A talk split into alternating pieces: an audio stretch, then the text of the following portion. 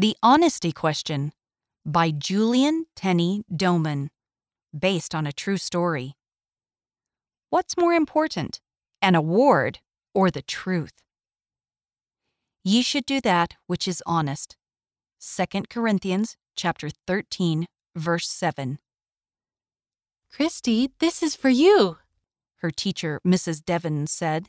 She handed Christy an envelope. Thanks, said Christy. She tore open the envelope and read the note inside. Congratulations! You are one of six students chosen by your classmates to receive an Outstanding Citizen Award for the fifth grade. Please answer the questions below and submit them to the office by the end of the day for our judges to review. Christy gave the envelope a squeeze of excitement. She could hardly wait to show her friends. Guess what? She told Gabriella at lunch. I might get an award. That's great, said Gabriella. I just have to answer all these questions first, said Christy. But I feel like I'm running out of interesting things to write about. This one says, How have you made a difference in your community? I'm having a hard time thinking of anything. You could probably just write something you think would be good to do, said Gabriella. It's not that big of a deal. They just want to know what kind of person you are. Christy didn't feel great about making something up, but maybe she could write something that she could plan to do in the future. She tapped her pencil on the page while she thought. Then she remembered a sign she'd noticed at the public library looking for tutors for beginning readers. She liked helping her younger siblings read. It could be fun to help other kids, too.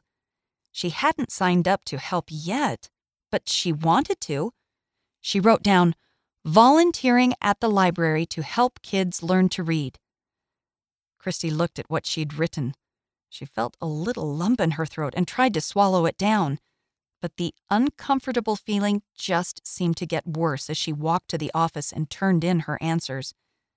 As Christy walked home from school, her footsteps felt heavy. By dinner time, she didn't feel like eating. You okay, honey? asked Mom. Christy let out a big sigh. Not really. Want to talk about it? asked Dad. Christy explained what she'd done. I haven't felt good inside since. She folded her arms and slid down in her chair. I'm glad you told us. Mom squeezed Christy's hand. That's the first step in making things right. And I know what the next step is, Christy said with a smile. Just thinking about what she would do made her feel a little better. That night, as she prayed, she told Heavenly Father she was sorry that she hadn't been honest. She knew He would help her repent and make things right. The next morning, Christy walked into the school office. She swung open the door and stepped inside. The author lives in Utah, USA. Sidebar Help finish the story. What did Christy do next? Write and tell us what you think happened. See the back cover to find out how to send us your ending.